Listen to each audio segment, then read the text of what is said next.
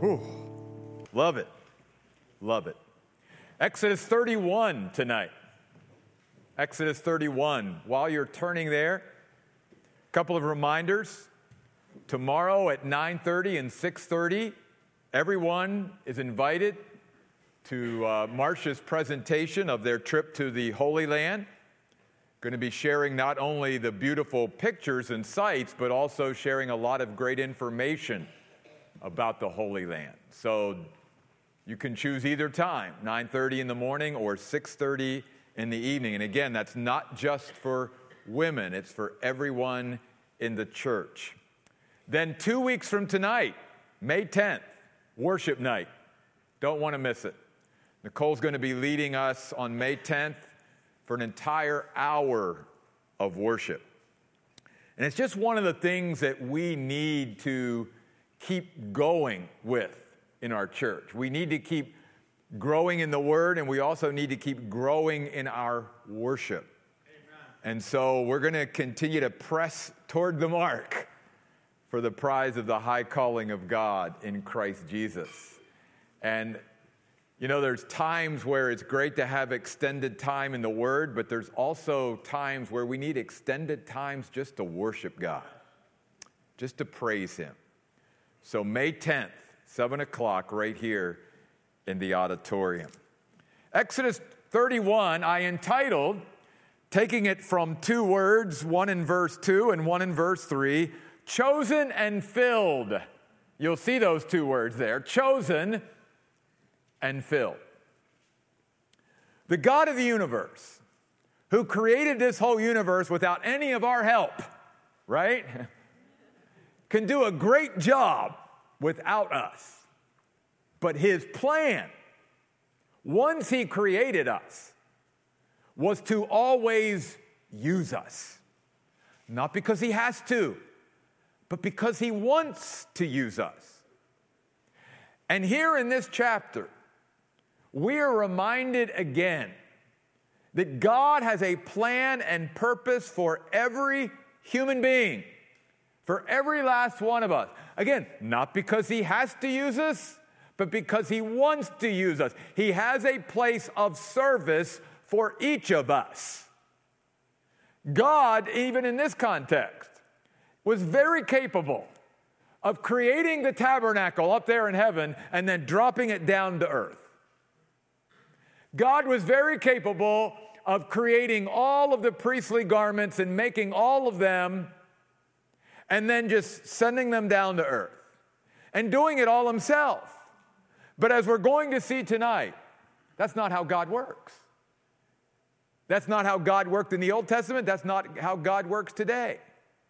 God is saying, My house of worship, the place of meeting where you come together as my people to meet me and to worship me, is also a place of service. And through your worship, and through your service, you're going to grow. You're going to mature. You're going to become all that I created you to be as you worship me and as you serve me. You will be distinguished. You will be set apart. You will be consecrated more and more and more as you come to my house and as you serve me in the way I want you to serve me, in the way I created you to serve me, in the way I called you to serve me. Tonight, we're going to be introduced to a couple of gentlemen who are not very well known in the Bible, and yet they are key in God's plan and purposes to the building of the tabernacle, to all the furniture in the tabernacle, to all the furnishings in the tabernacle. In a sense, Bezalel is the general contractor of this project. And Oholiab is his partner in this project and ministry. So notice, first of all, though, in verse 1, and you see this phrase again in verse 12 that everything that Moses was sharing with the people were things that the Lord had already spoken and said to him. He was being directed by the Word of God. There again, the Word of God and the worship of God complement one another. God's Word is going forth to Moses. Moses is listening to the Word of God and he is sharing it with the appropriate people. And by that Word, they are even being directed and taught how to worship God. And a big part of how you and I worship God is through service, not just through praising Him, not just through exalting Him in song, but also in service. So notice what we read here in chapter 31. The Lord spoke to Moses See, I have chosen Bezalel son of Uri, son of Hur, of the tribe of Judah. First of all, notice that God knows this man by name. God knows his father's name. God knows his grandfather's name. God knows what his family line and history is. And God knows the same thing about us as well. He knows everything about us down to the minutest detail. He not only knows everything about us, but all of those in our family who came before us. In fact, He knows it better than us, and He even knows it better than Ancestry.com. Because He can go all the way back. And He knows all the relationships. But I want you to see something here. God chose this man, Bezalel. He had a calling for this man. And that calling was based on who he knew this man to be, how he created this man, and what he was going to, as we're going to see in a moment, fill this man with. Again, I want to make this real practical and real applicable for each of us tonight. Everyone in this room, everyone who's watching tonight, you and I can put ourselves in that very same place. God has not only created us and saved us, God has chosen us for something. God has a calling for each of us. He has something within His plan and His purpose that He wants us to do for Him. And not just for him, but also to benefit and bless his people. Because you can't have one without the other, it goes together. If I'm serving God, then that also means I'm blessing God's people. I'm profiting them. I'm benefiting them in some way. And that was true of Bezalel. What is the calling upon your life? What has God chosen for you? It is one of the most important things that we as God's people need to seek. And it's okay if you don't know exactly what that is, but begin to seek the Lord and draw near to Him and say, God, why did you create me? Why did you put me here? Why did you save me? What is my purpose for being here? What is my calling? What have you chosen me to do? But then I love this. So many Christians, one of the reasons that they never seek the calling of God is because they don't feel equipped. And God is basically promising all of us here, even in this passage, everyone that I choose, I fill.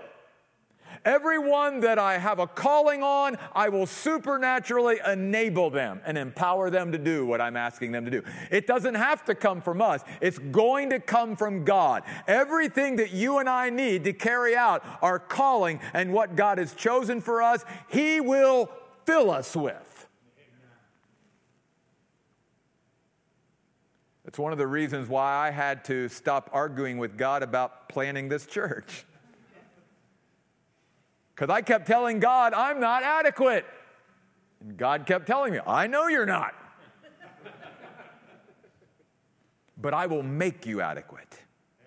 I will fill you, Jeff, with everything you need to lead this people and to fulfill the calling I have for you. And God's not only that way with Jeff Royce, God's that way with every last one of us. Whoever He chooses for something, He fills us with the abilities, the talents, the skills, the gifts, the wherewithal, the know how to be able to do it. We don't have to worry about that. God will make sure we have everything and everyone that we need. Because our God will supply all our need according to his riches and glory by Christ Jesus.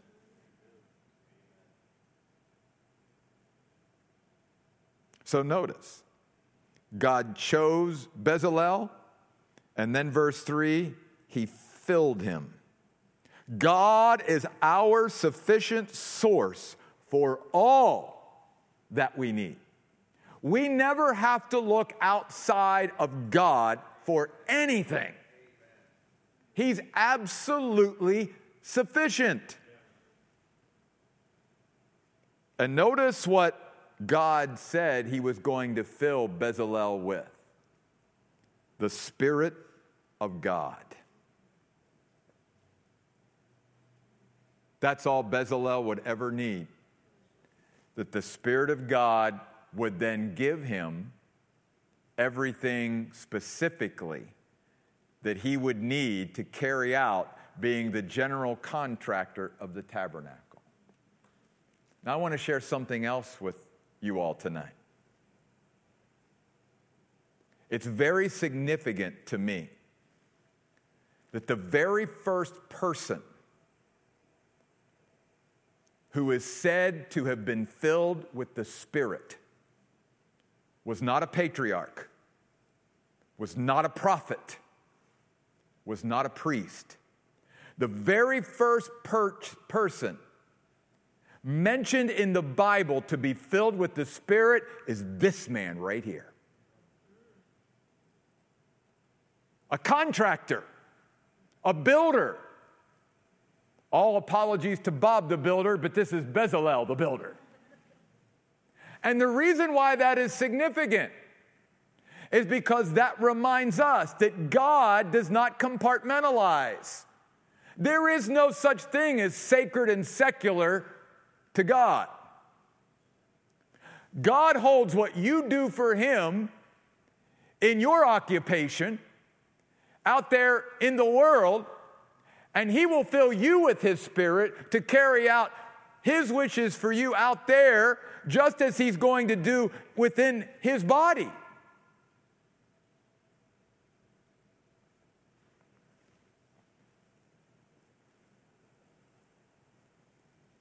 Obviously, all of us are inhabited by the Spirit, but we need to be filled with the Spirit. Here's how I like to remember it the baptism of the Holy Spirit is the Spirit taking up residence. The filling of the Spirit is the Holy Spirit being the president, not just the resident. He's in charge, He leads, Amen. He controls. See, we can have the Holy Spirit as the resident, but we also need Him as the president. And notice here, God is saying, when He is filled with the Holy Spirit, He's going to have everything He needs to literally oversee this entire project. First of all, the Holy Spirit is going to fill him with skill.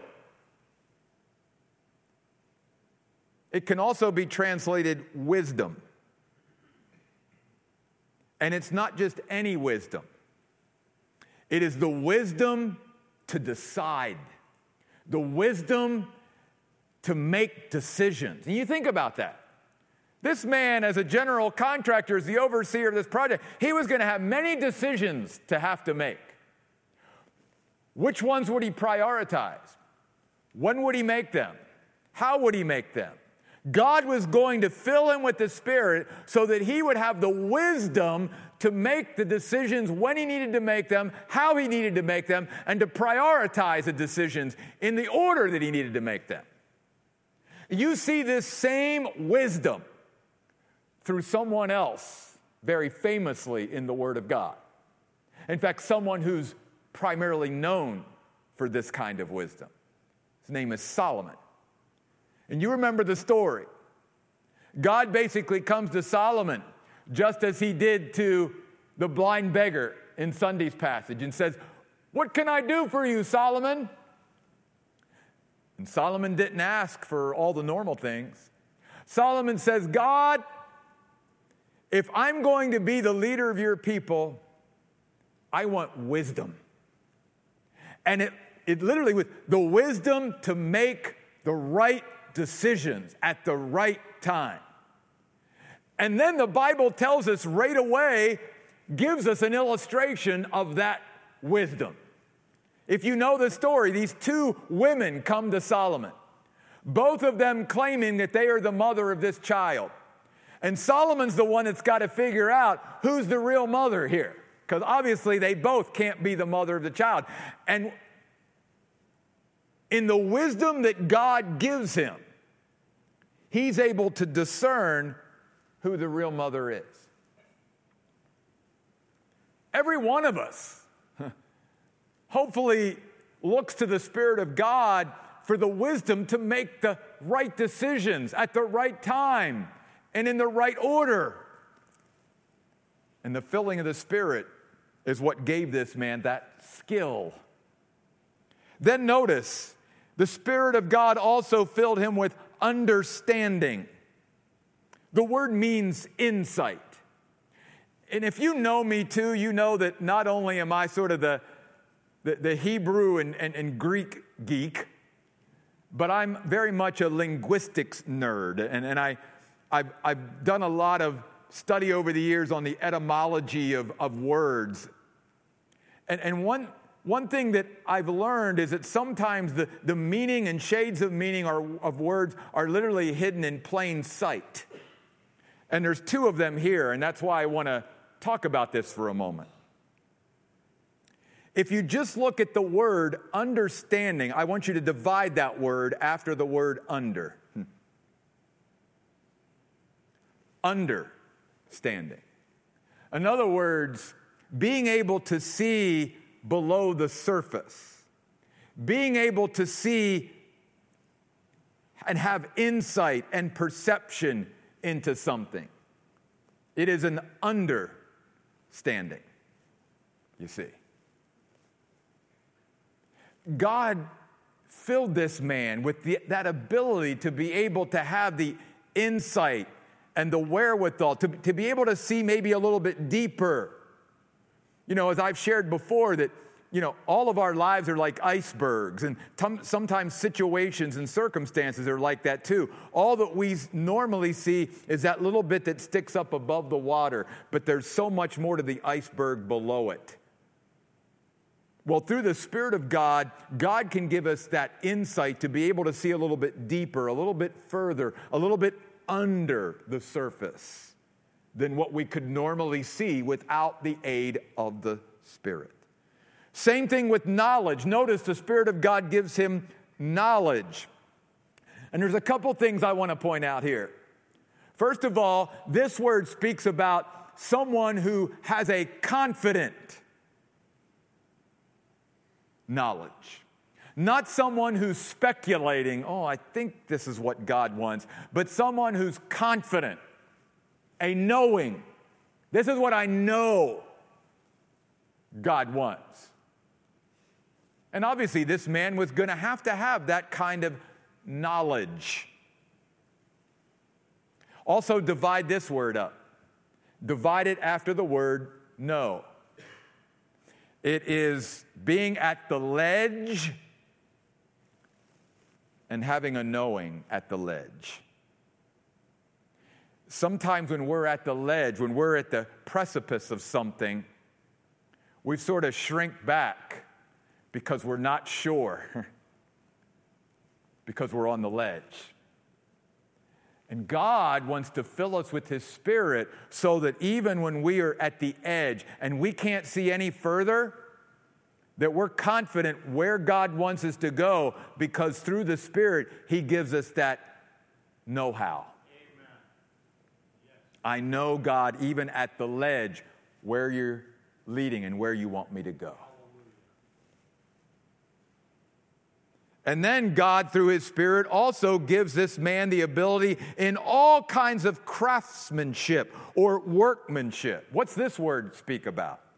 It speaks about, and you can see this obviously with this man, how this would have been needed. He had all these pieces of a puzzle, all the furnishings, all the garments, all the tabernacle. He had all these separate pieces, and he had to have the ability through the Spirit of God to be able to continually put puzzle pieces together and put this puzzle together. Not only the pieces themselves, but the people that would be able to carry this out and work on all these different teams. Because obviously, he was going to have to have a garment team. He was going to have to have an Ark of the Covenant team. He was going to have to have a brazen altar team. He was going to have to have a lampstand team. He was going to have to delegate all these things to the right people. And he was going to have to figure out who were the best people to carry out and be on all these teams and work together. He had all these puzzle pieces, and in his craftsmanship and workmanship, he could see the big picture at all times, but he could also get down into the details and the weeds of the project as well. That's a special gift. Because most people that can see the big picture aren't very good at the details and weeds. And many times the people that are very good at the details and weeds can't see the big picture. But God can give us the ability when we need it to do both. And that's exactly what he did with Bezalel. Think about all that this man had to do. In fact, in verse 4, God also said, I'm going to give this man through the Spirit of God, the ability to be an innovator, to literally invent. That's what the word making artistic designs, verse 4, literally means.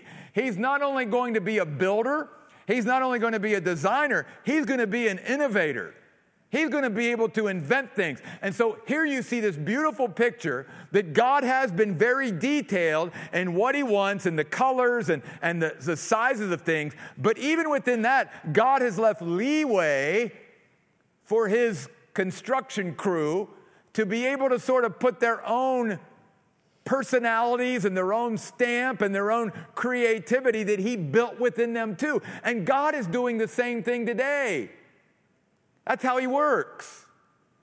He, he gives us leadership into this is what I want you to do. But, but like for me, it's like, I want you to teach this passage of scripture. But he allows me a lot of leeway as to how I do it and how I present it and how I package it. And God does the same thing with each of us when we're fulfilling our calling. God will give us certain parameters, but then he gives us also the freedom because he wants us to express who He made us to be, to shine forth in how He uses us. And gives us then, a, we have our stamp on that. We, we have our fingerprints on that. No one else that we could ever bring into our church to lead us in worship could ever do it like Nicole. God made her absolutely unique. God's done that with every last one of us.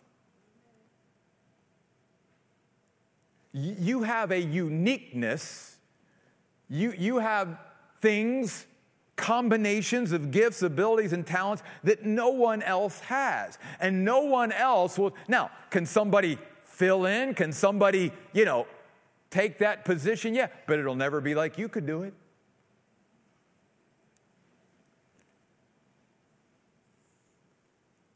There was never another Bezalel in Israel, can I tell you? Even when they made the temple and the second temple, there was never another Bezalel. Notice, God was also going to uh, give him the ability to work with gold, silver, and bronze. So, multi materials, you know? And to cut and set stone and cut wood, verse 5. To work in all kinds of craftsmanship. That was amazing. The ability that God gave this one man to be able to do it himself, but also to be able to teach it and oversee it to others and, and to bring them into the project and to, to get it all to be what God wanted. But again, like God always does too, He never wants us to do it alone.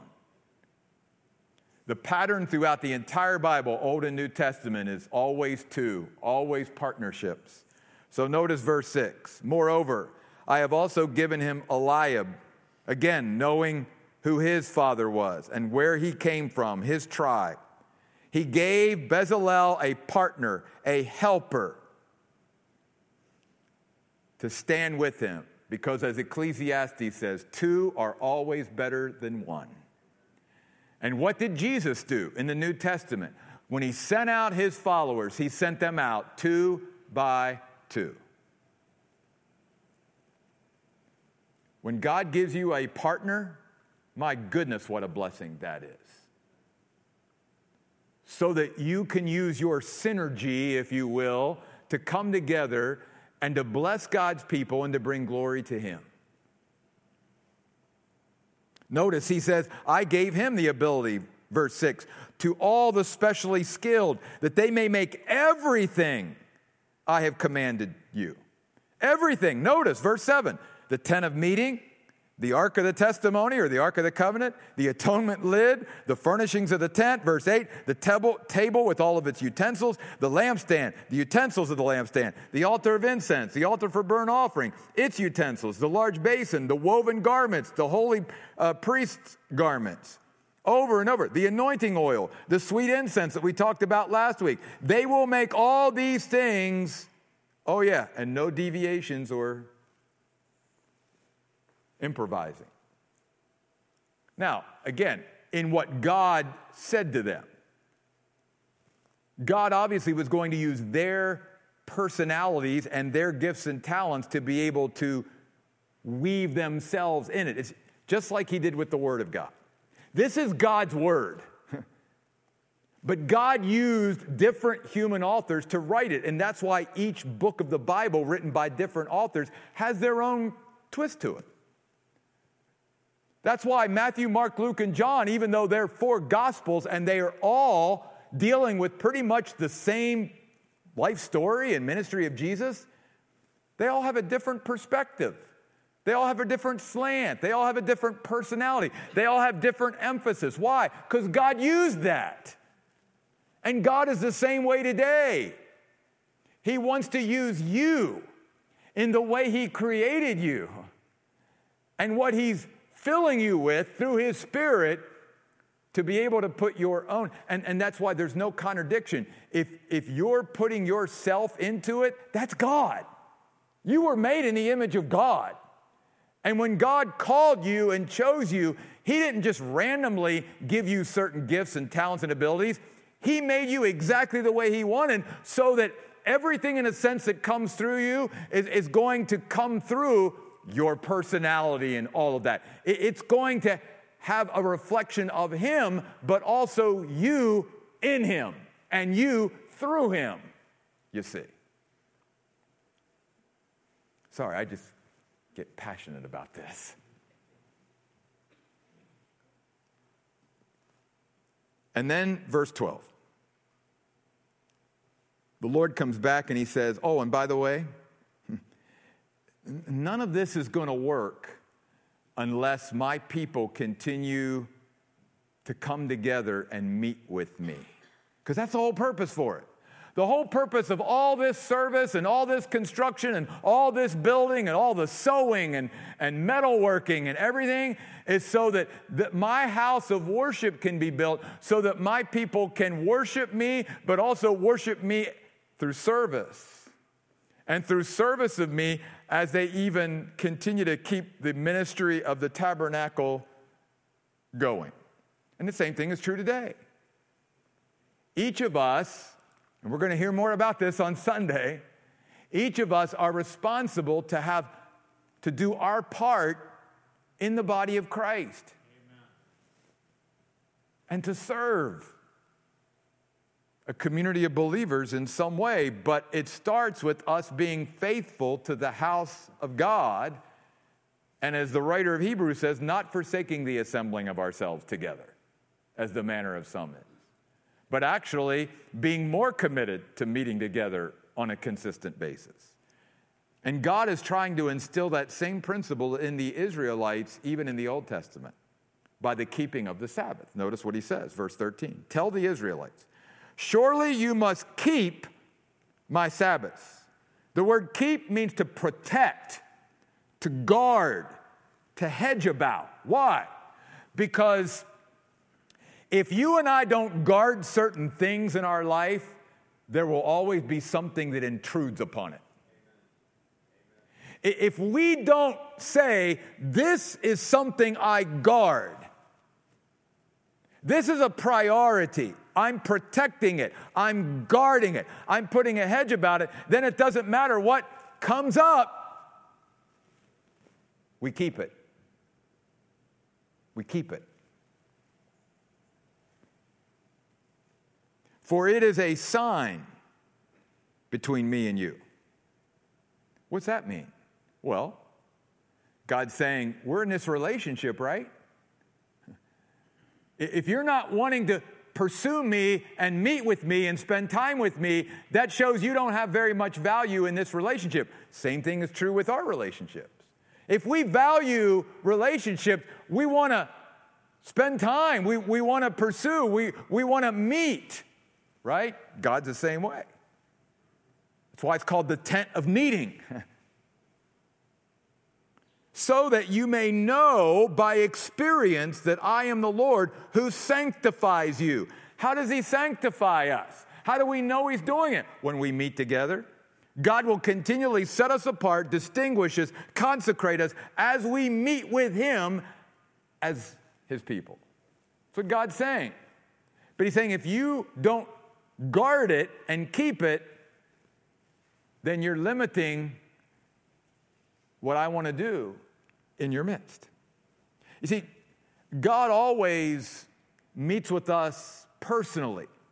We have a personal relationship with God, but we also have a relationship with God through a community of God's people. And both should be of high value both. Because God said, I value both. I work through both. You see. So you must keep the Sabbath, verse 14, for it is holy for you. It's to be sacred. Everyone who defiles it, you know what that means? Treats it lightly. And eh, no big deal. I'm going to blow it off. I'm not going to the Sabbath and meeting with God. Glad this doesn't happen today, right? must surely be put to death. That's how serious God took keeping the Sabbath.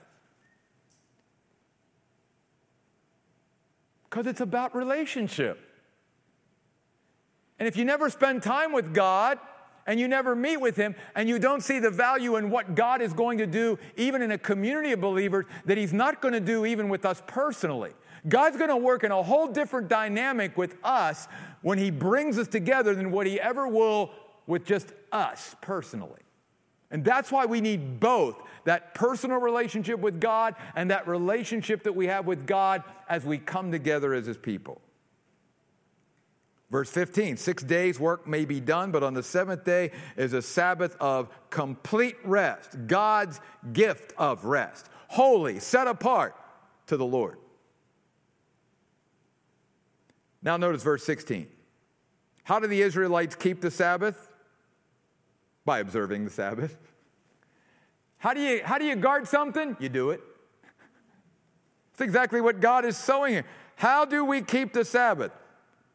By celebrating it, by doing it. We do the same thing. How do I guard the things that are important to me in my life? By doing them. That's how I do them. Not by saying they're important, by doing them. That's how I express the value of it. It is a sign, verse 17, between me and the Israelites forever. For in six days the Lord made the heavens and the earth, and on the seventh day he rested, he paused, and was refreshed to breathe. I shared that with you before worship tonight. To pause, to breathe. That's why God wants us to make sure we keep it too. It's not just the dynamic of what He's going to do and how He's going to work and move as we come together as His people, but He understands we need to pause to breathe in our life. If we don't, we're running on empty and we're running out of breath. And I'm not just talking about physical breath, I'm talking about spiritual breath. I'm talking about the vitality and energy that we should be living with as the people of God. That's why, can I tell you, as soon as Sunday's over, I'm dog tired after the 11 o'clock service on Sunday, but, but mentally, I'm like, I can't wait till Wednesday. And then as soon as tonight's done, guess what I'm going to be thinking about? I can't wait till Sunday. Because I need that time that even though I'm serving in a sense, it's still refreshing for me. Because I think that that's what God does. He blesses us and honors us when we fulfill the calling that He has on our lives, even when we're pouring ourselves out in service and when we're around our brothers and sisters in Christ. Well, finally, verse 18, he gave Moses two tablets of testimony when he had finished speaking. We know what these are, right? The Ten Commandments. They were tablets of stone written by the finger of God. Stone. And yet it had the fingerprints of God all over it. Why? Because it was the Word of God and God wrote it. So here again, you have the importance of the Word of God and you have the priority of the worship of God, but also in this, obviously, you have the service of God. Because why was God going to fill these men and all of the artisans and all of the builders and all of them that was going to put this great tabernacle together? Because that was how they were going to serve Him in fulfilling the calling that God had on their life. Now, I want you to keep, especially that word stone and that phrase, the fingers of God, in your mind and I want you to turn to one other verse with me before we close tonight. If you go over to 1 Peter chapter 2 verse 5. 1 Peter. I love this. How the Old Testament and the New Testament just again complement each other. Uh, beginning in verse 4 of 1 Peter 2, Peter writes about Jesus being a living stone. And we're going to talk about him being a cornerstone too in a couple weeks out of Luke. Priceless in God's sight.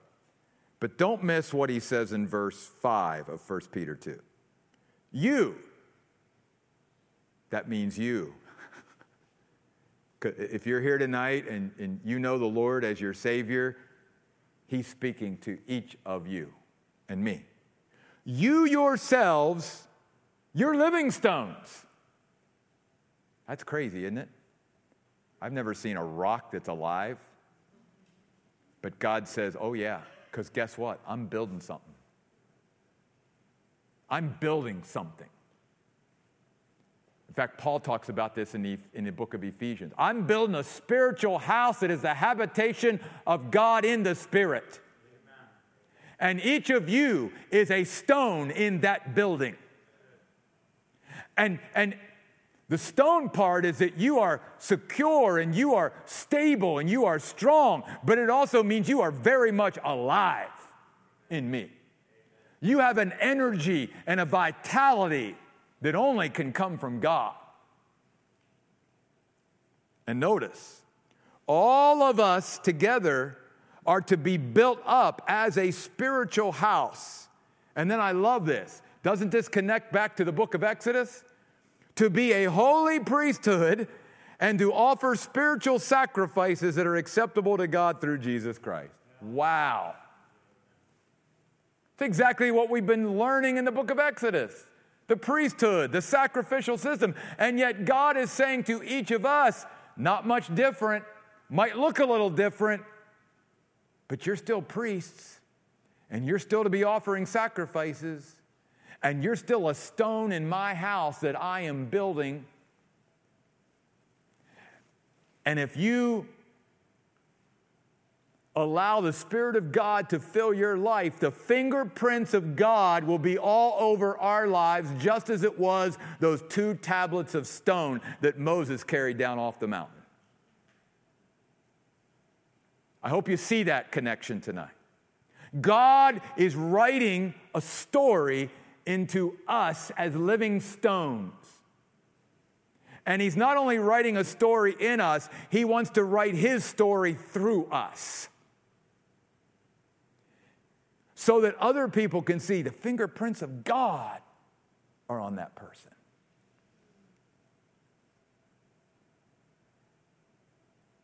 Not only being created by God and saved by God, but called by God and chosen by God for a purpose. A purpose. Not only to bring glory to Him, but to benefit and bless his people. You are a living stone built into God's spiritual house. Father God, we thank you tonight for this amazing story of how you built the tabernacle, your house, using just people like us. But God, the amazing thing is, you chose them. You had a plan and purpose, Lord, even before you made them. Before the foundation of this world, God, you knew who you wanted to fulfill certain things in your house and in your plan and in your purpose. And you created them in such a way, and then you called them in such a way. And then you filled them with everything through the Spirit of God that they would need to fulfill and carry out their calling. We never need to look outside of ourselves. When we have the Holy Spirit of God within us, we have the sufficient God of the universe living inside of us, and there's nothing we need beyond or outside of Him. It's all within Him all the skill, all the wisdom, all the knowledge, all the understanding, all the craftsmanship, all the know how, all the wherewithal, all the putting of the puzzle pieces together. It all comes through the Spirit of God. So, Lord, I, I, pray that in some ways that might actually encourage a lot of folks tonight because it sort of simplifies things. We don't have to run hither and yon trying to find out what we need, it's all within us. As we continue, Lord, to follow you and meet with you as we meet with one another. God, may we not only guard the things of value to you, but may we observe them and do them. May we not be hearers only but doers of the word. In Jesus' name we pray. Amen. Thanks so much for being here. We'll see you next week.